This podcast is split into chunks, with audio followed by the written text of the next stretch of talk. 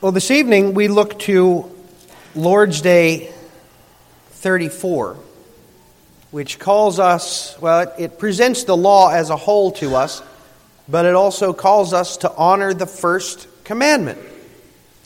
As we prepare to look at that, I'd like to read with you Deuteronomy chapter 6. Deuteronomy chapter 6 comes right after the second setting forth of the Ten Commandments. The second time that Moses brings those 10 before the people. And there he says, "Now this is the commandment, the statutes and the rules, that the Lord your God commanded me to teach you, that you may do them in the land to which you are going over to possess it, that you may fear the Lord your God, you and your son's son, by keeping all his statutes and his commandments, which I command you, all the days of your life, and that your days may be long. Hear therefore, O Israel, and be careful to do them, that it may go well with you, and that you may multiply greatly, as the Lord, the God of your fathers, has promised you, in a land flowing with milk and honey. Hear, O Israel, the Lord our God, the Lord is one.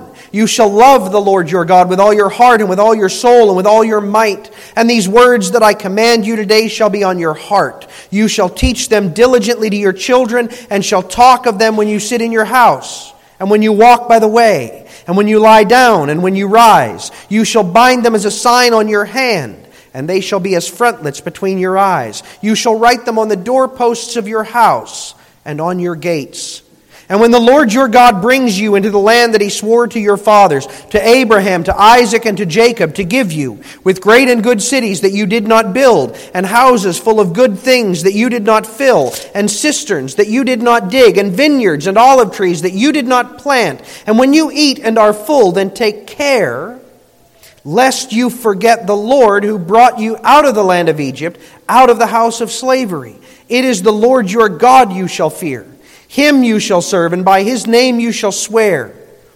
You shall not go after other gods, the gods of the people who are around you. For the Lord your God in your midst is a jealous God, lest the anger of the Lord your God be kindled against you, and he destroy you from off the face of the earth. You shall not put the Lord your God to the test, as you tested him at Massah. You shall diligently keep the commandments of the Lord your God, and his testimonies and his statutes which he has commanded you. And you shall do what is right and good in the sight of the Lord, that it may go well with you, and that you may go in and take possession of the good land that the Lord swore to give to your fathers, by thrusting out all your enemies from before you, as the Lord has promised. When your son asks you in time to come, "What is the meaning of the testimonies and the statutes and the rules that the Lord our God has commanded you?" then you shall say to your son, "We were Pharaoh's slaves in Egypt. And the Lord brought us out of Egypt with a mighty hand. And the Lord showed signs and wonders great and grievous against Egypt and against Pharaoh and all his household before our eyes. And he brought us out from there that he might bring us in and give us the land that he swore to give to our fathers. And the Lord commanded us to do all these statutes, to fear the Lord our God for our good always, that he might preserve us alive as we are this day. And it will be righteousness for us, if we are careful to do all this commandment before the Lord our God, as he has commanded us." Amen. Now, Lord's Day 34, remember the end of Lord's Day 33 asked us, what is it that we do that is good, right? What are good works? And we heard that good works are those which arise out of true faith, which are done for God's glory and which conform to his law, right? So it asks us in Lord's Day 34, what is God's law? And in answer, our catechism recites the Ten Commandments. Now, we've heard those today. We won't read all of those, but we hear those Ten Commandments. And we're asked, how are those commandments divided? And the answer is into two tables. The first has 4 commandments, teaching us how we should live in relation to God. The second has 6 commandments, teaching us what we owe our neighbor. And then we come to the first commandment. Remember, that commandment says, I am the Lord your God who brought you out of the land of Egypt, out of the house of slavery. You shall have no other gods before me. What does the Lord require in the first commandment? That I, not wanting to endanger my own salvation, avoid and shun all idolatry, sorcery, superstitious rites, and prayer to saints or to other creatures. That I rightly know the only true God, trust Him alone, and look to God for every good thing humbly and patiently, and love, fear, and honor Him with all my heart. In short, that I renounce all created things rather than go against God's will in any way. Well, that leads us to the final question. The heart of the first commandment is a commandment against all idolatry. So what is idolatry? And the answer is, idolatry is having or inventing something in which one trusts, in place of or alongside of the only true God who has revealed Himself in His Word. And really, that is the heart of the first commandment. Beloved disciples of our Lord Jesus Christ, what do you think about jealousy? Is jealousy a good thing or a bad thing? Is it an emotion we should cultivate or one that we should shun? How are we to regard jealousy? Most of the time, I think we regard jealousy as an emotion of immaturity, maybe even of sin.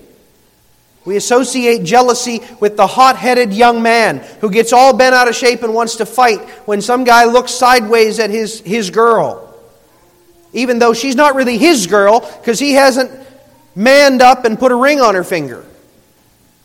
Right? And we see how he's ready to fight, he's ready to throw down, but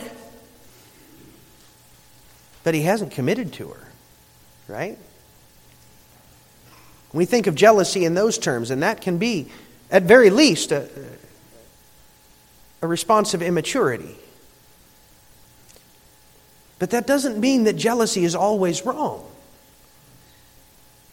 That kind of jealousy, when we're jealous for ourselves, for that which we regard as our possessions, as our right, that jealousy's bad. But when we're jealous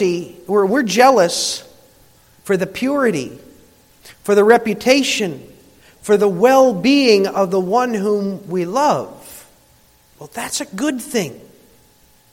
Jealousy is a proper emotion. When a husband is acting out of jealousy for the well-being or the reputation of his wife, or when a citizen is jealously defending the honor of his country, or when a coach is jealously defending the name of his team.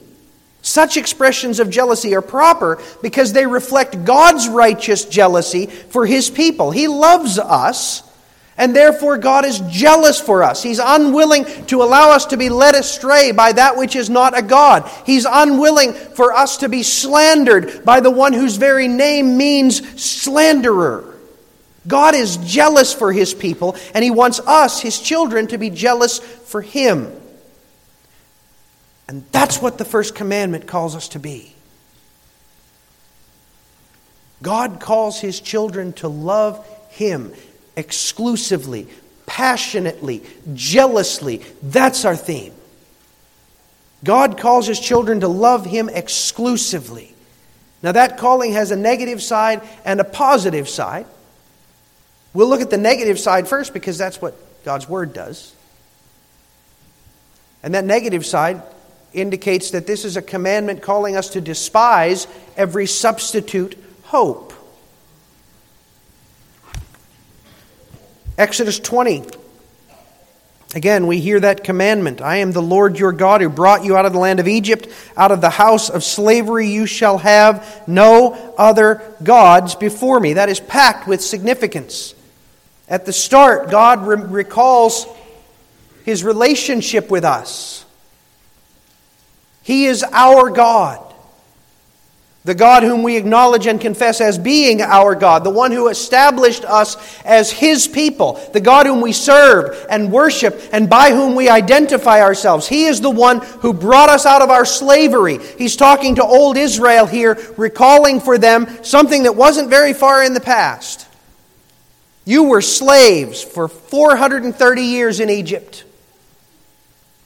You were regarded as the possessions of that great nation, Egypt. And I brought you out from there. You didn't raise a finger. You didn't assist. You didn't help. I brought you out from there and made you my people according to my promises and my might. And he says the same thing to us. Because we were slaves. We were slaves to our sin, which held us captive from our earliest moments. We were slaves to the world and our fear of the opinions of men. We were slaves to death and the fear of death, which holds captive every man, woman, and child from their earliest days. We were held as captive as they were, even though our chains weren't made of steel.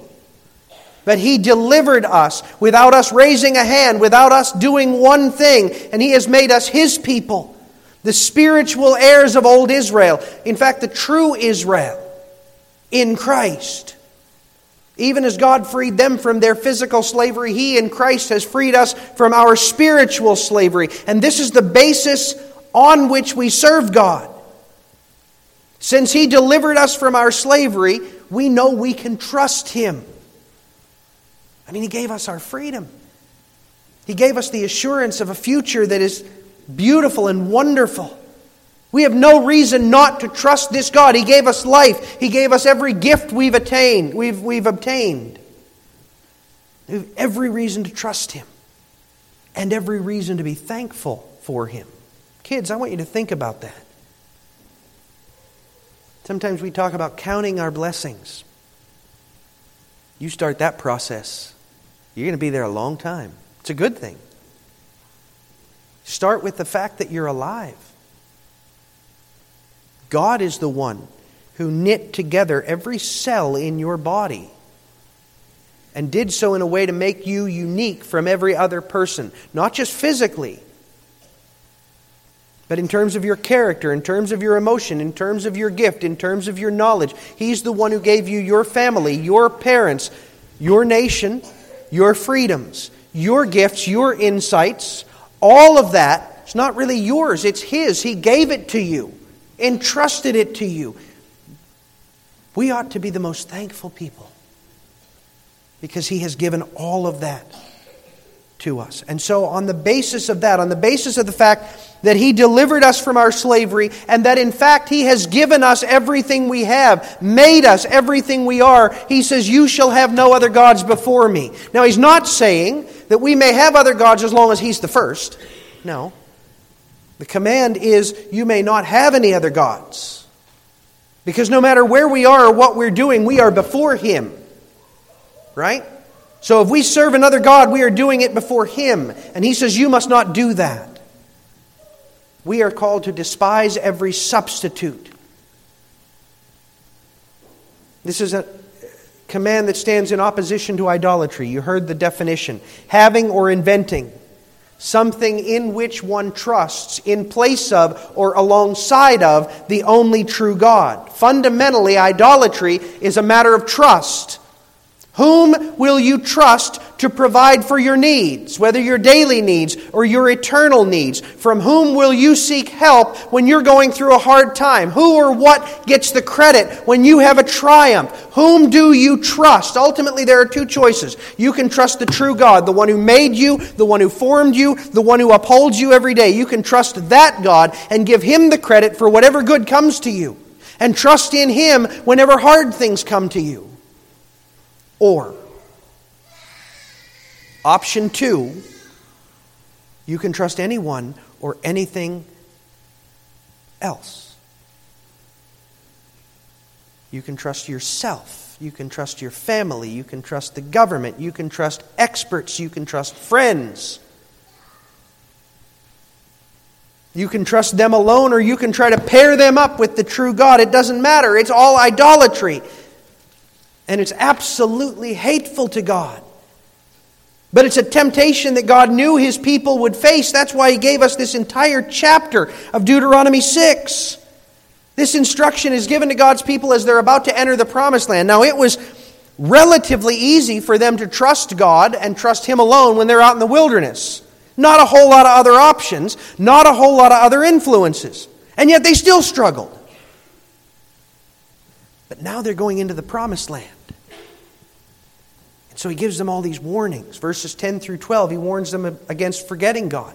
They're out in the wilderness every morning when they want their food, when their bellies are rumbling. They have to go out and get the food that God miraculously placed all around the camp called manna, which means, what is it?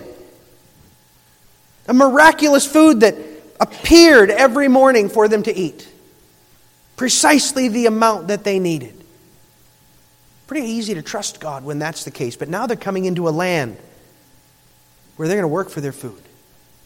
They're going to go out and they're going to till this rich soil and they're going to grow abundant crops of grain. They're going to go out into these orchards and prune the trees and get the fruit from the trees and store them up and celebrate. And then they're going to go into their vineyards and gather abundant bunches of grapes. They're going to raise their livestock.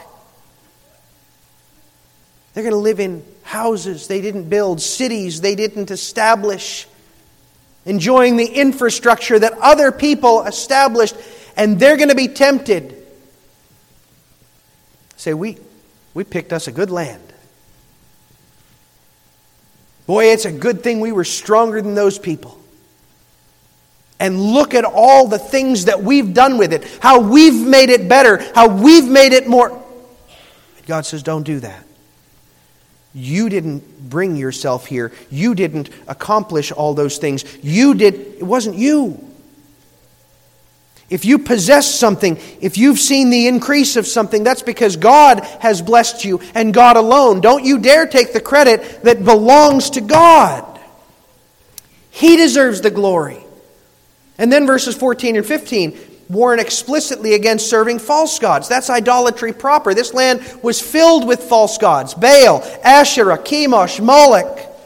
Nothing angers God more than when His people who are called by His name serve these false gods that are not gods, that are weak because they don't exist, that are flawed because they're made after the image of men.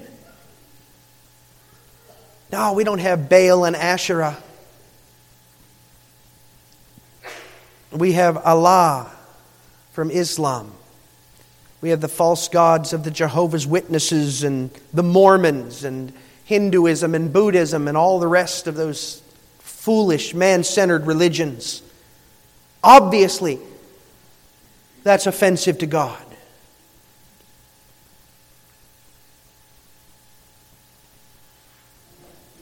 But then there's another kind of idolatry, verses 16 through 18. It's the idolatry of rebellion. Not the idolatry of serving a false God who stands in place of the true God, but the idolatry of exalting me, of daring to say that I get to pick and choose which parts of this I believe are authoritative over my life.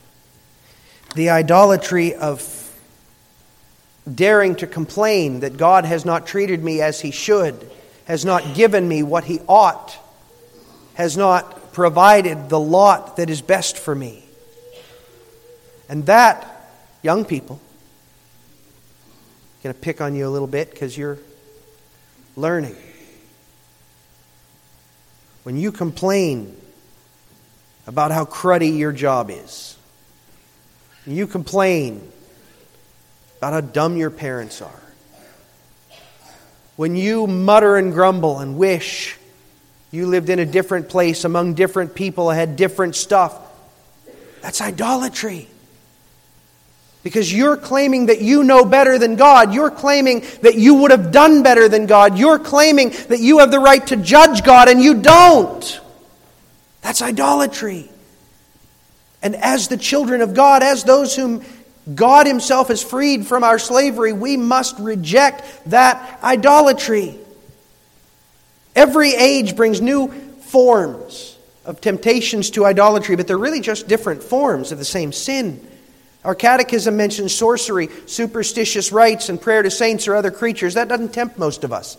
Sure, once in a while we'll get an absolutely foolish, rebellious covenant kid who decides to dive into Wiccanism, or somebody who has no knowledge of history and goes into Roman Catholicism, but that's rare. We're tempted by camouflaged false religions, socially promoted false religions. Think about Eastern mysticism. I doubt there's anybody in this room, I hope not, who would extol reincarnation as the means by which we got here, talking about their former life. We know that's foolish.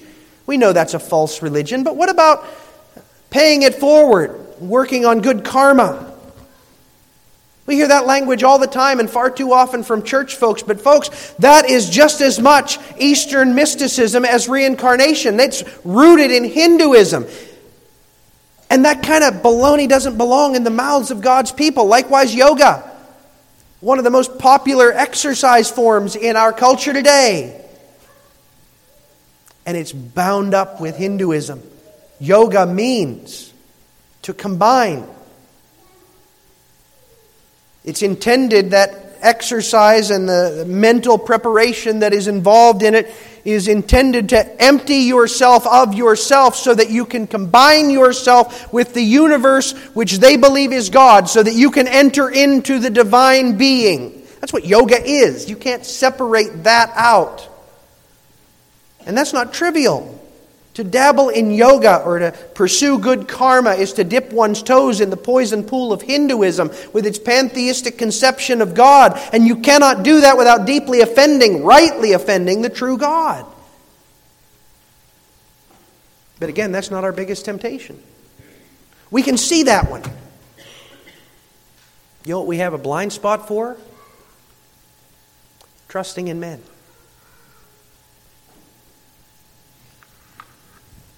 Relying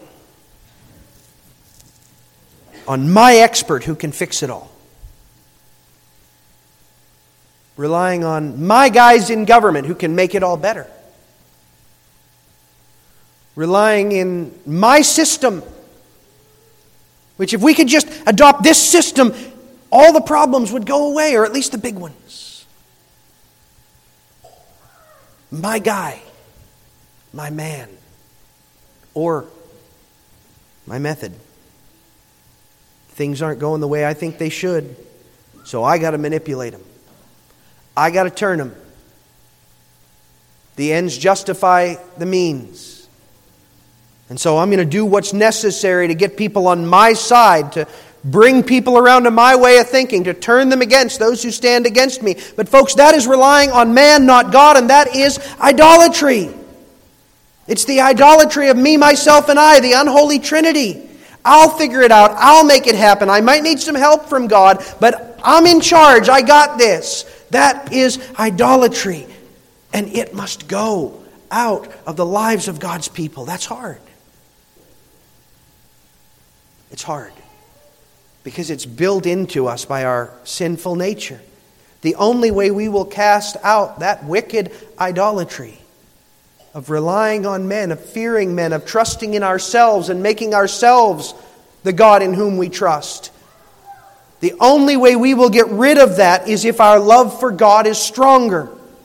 God calls us, as our catechism rightly says, to renounce all created things rather than go against God's will in any way. And guys, that is hard. You're desperately seeking a job, coming out of college or coming out of high school. You know what you want to do, and there just doesn't seem to be anybody, and that's always the way, it doesn't seem anybody's hiring for the job you want to do. And then you find the job. But you got to work on the Lord's Day. So what's more important?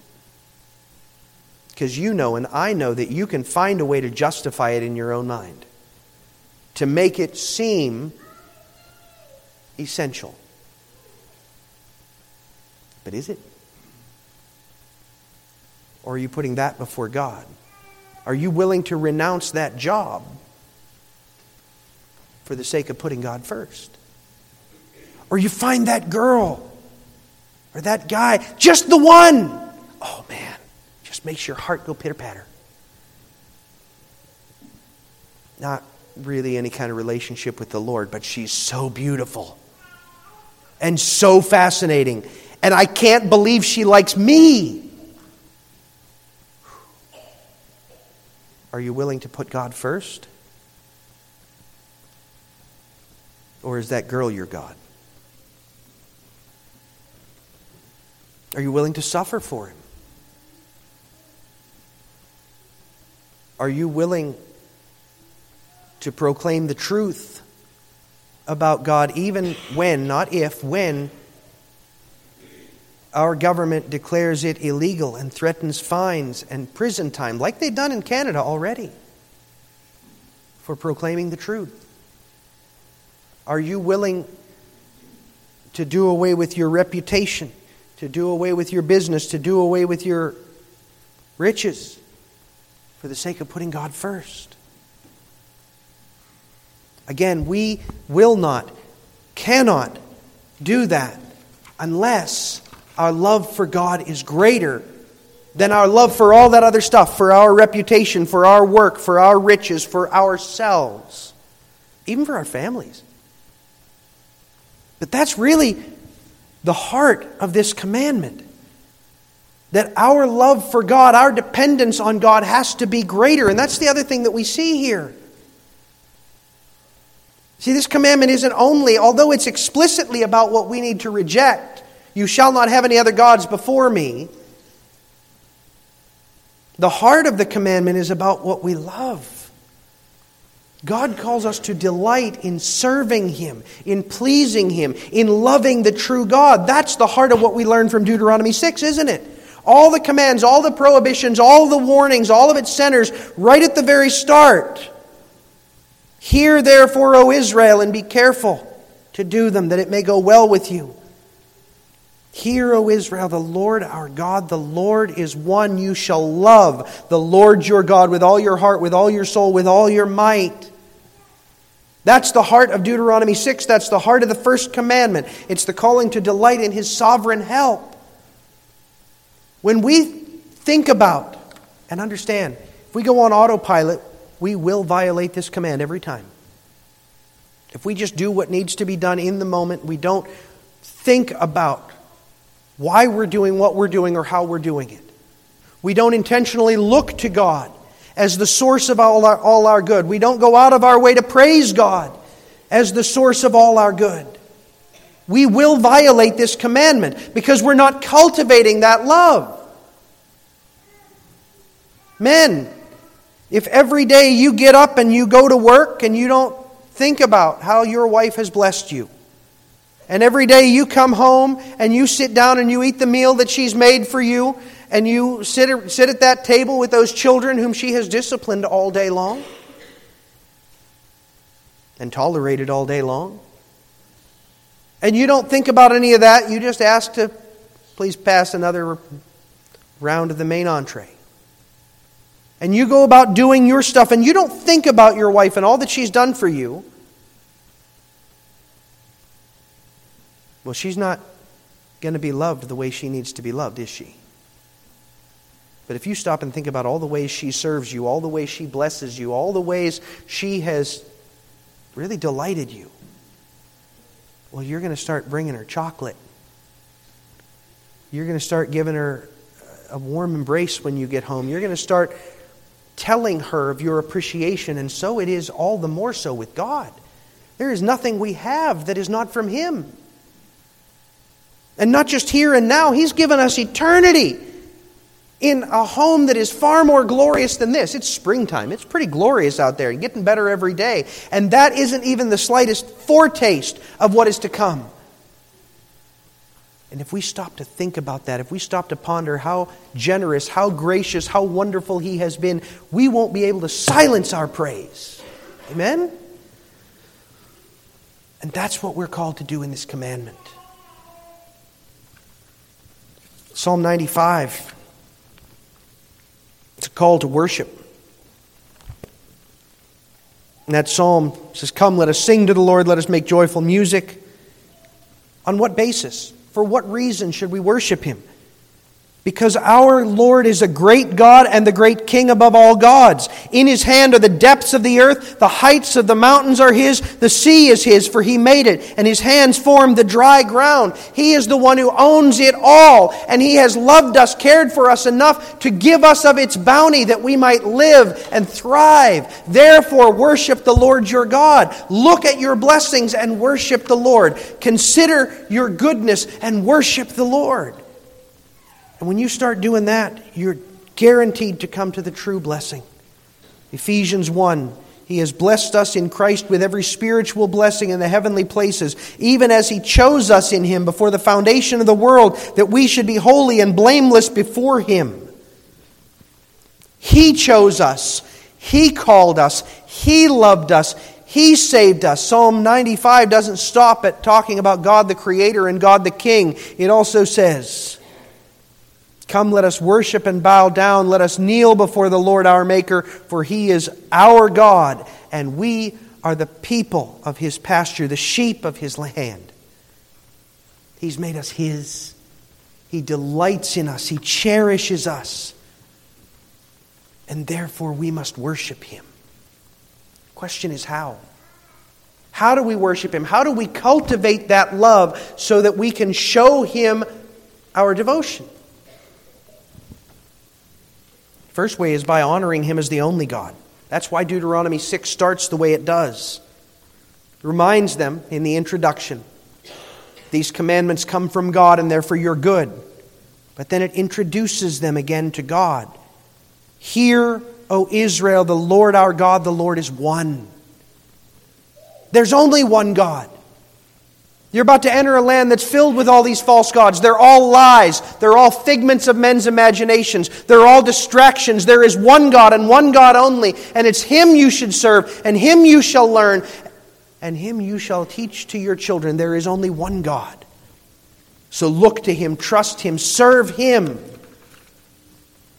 Verse 13, "It is the Lord your God whom you shall fear. Him you shall serve, and by His name you shall swear." We need to look to Him always as the only one who can help us, and then we need to seek His help.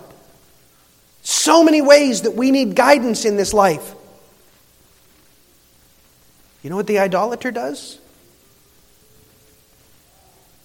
The idolater relies on himself, makes his choice, surrounds himself with people who agree, that's exactly what you should do. That's not what we're called to. When we have that hard decision to make, we're to fall to our knees and to acknowledge, like we saw this morning with Moses, I'm not sufficient. I'm too weak. I don't have the wisdom. I don't have the strength. I don't have the insight. There's so many parts to this that I don't even know. And so we pray for His guidance and His help and His blessing. And then we look to the guidance of others, because His Word says there is wisdom in a multitude of counselors. So rather than just trusting in ourselves, we go and ask wise men with whom He has surrounded us. And then we come back and we decide what needs to be done, trusting that He will guide us and the people He surrounded us with will guide us. We don't act alone. We don't put ourselves on the throne. We seek His help. And then we show our love, not only seeking His help, but obeying Him. Trust Him and then obey. That's why God gave His people His law. Yes, it shows us our sin. We need that. But it also shows us what is good. Children, sometimes when your parents tell you don't do this and don't do that, that gets you kind of annoyed. You didn't really know you wanted to do that until they said you couldn't do it, and now you really want to do it, right? That's the rebellious part of us. But you know your parents love you. And so if they tell you don't do that, they have a reason for it. Maybe they know something you don't. Probably they do. Well, if that's true with your parents, it's certainly true with God. When He tells us, honor your father and your mother, you think, but they're so out of it, they totally don't get it. Yeah, well, you know what? That doesn't matter. Because it's not really about honoring your father and your mother. It's about learning to honor God. He tells you don't kill. And you think, but that person. But if you knew what he did, doesn't matter.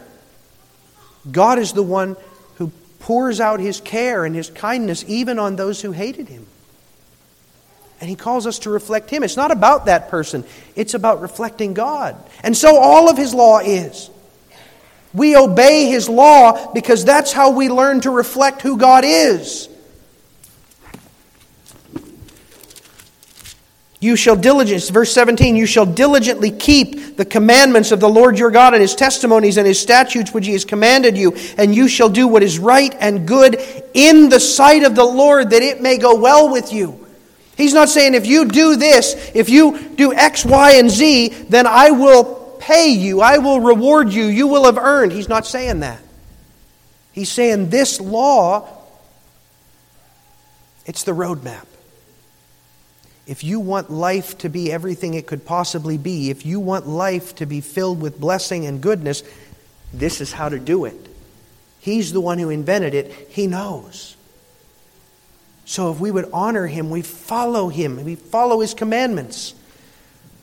And then we need to pass that on to our children. What greater way can we show love for God than by teaching our children to know, to love, to confess, to serve, to honor the living God? So the Lord urges us. Verse 21, you shall say to your son, we were Pharaoh's slaves in Egypt, and the Lord brought us out of Egypt with a mighty hand, and the Lord showed signs and wonders. What's he doing there? He's calling God's people to teach their children their history. You didn't arise in a vacuum. And you're not the center of the universe. He is. And your forefathers were slaves. And you were born a slave. And God delivered us through Jesus. God delivered us through the Holy Spirit. God delivered us through His Word. God gave us freedom through His power. And therefore we serve Him. Therefore we trust Him. Therefore we obey Him. Therefore we confess Him. They need to know who they are. That they're not just Americans and they're not just Barneses or whatever your name is. But that they are Christians, and that is the heart of their identity. They are servants of the God who freed them from their slavery and promised them eternal life. We need to teach them that from the word go. And the best way we can teach them, we've got to explain it to them, certainly. We've got to show them. Mom and Dad, if you aren't longing for the Lord's Day, if you aren't delighting in the worship of God, if you aren't spending time daily in God's Word, if you aren't doing your work in a way that reflects the character of God, I'm not saying you got to be perfect, but if you're not striving to keep your anger under control, if you're not striving to speak in a way that honors God rather than a way that reflects the world, if you're not working hard to be upright and honorable in the way that you behave in front of your children, they're going to know it's all a lie. It's all an act. It doesn't really mean anything. That's why he says in verses 6 and following, these words that I command you today shall be on your heart. Let them be real to you. Teach them diligently to your children. Talk of them when you sit in the house and when you walk by the way and when you lie down and when you rise. Bind them as signs on your hand, the way that you act. And they shall be as frontlets between your eyes, the things you allow yourself to see. You shall write them on the doorposts of your house and on your gate, that which identifies you. And when they see how much God means to you, they'll know it's real. And God will use the amazingly powerful sermon that you preach with your life to excite in them something your words are incapable of. Now, those words are important, essential. But if they're not supported by the sermon of your life, they mean nothing. My friends, God loves the love of His people. You shall have no other gods before me. That's not something meant to constrain us. That's something meant to free us from what would enslave us so that our lives can be filled with that which crowns them with significance. The love, the devotion to, the worship of the true and living God, whose image we were made to bear, whose name we were made to confess, whose glory we were made to extol. So we need to cast off all of those false gods that would pollute us from that. And we need to cultivate in ourselves, in our children, in one another, a love, a devotion toward the true and living God. And our lives will be far more significant than this world could ever make them. Amen. Let's pray. Father, we thank you and we praise you that you have given us this high and holy calling to know and love and serve and reflect you. Open our eyes to the idolatries to which we are tempted, especially the idolatry of rebellion and the idolatry of the fear of man and the idolatry of self. Teach us to root them out and cast them off. And teach us to trust you, to love you, to worship and confess and serve you alone. That we might show the world that you are the true and living God who deserves all our praise. Father, we ask it in Jesus' name. Amen. In response, let's stand and sing together hymn number 229 from our Trinity Psalter hymnal, 229, Holy God, we praise your name.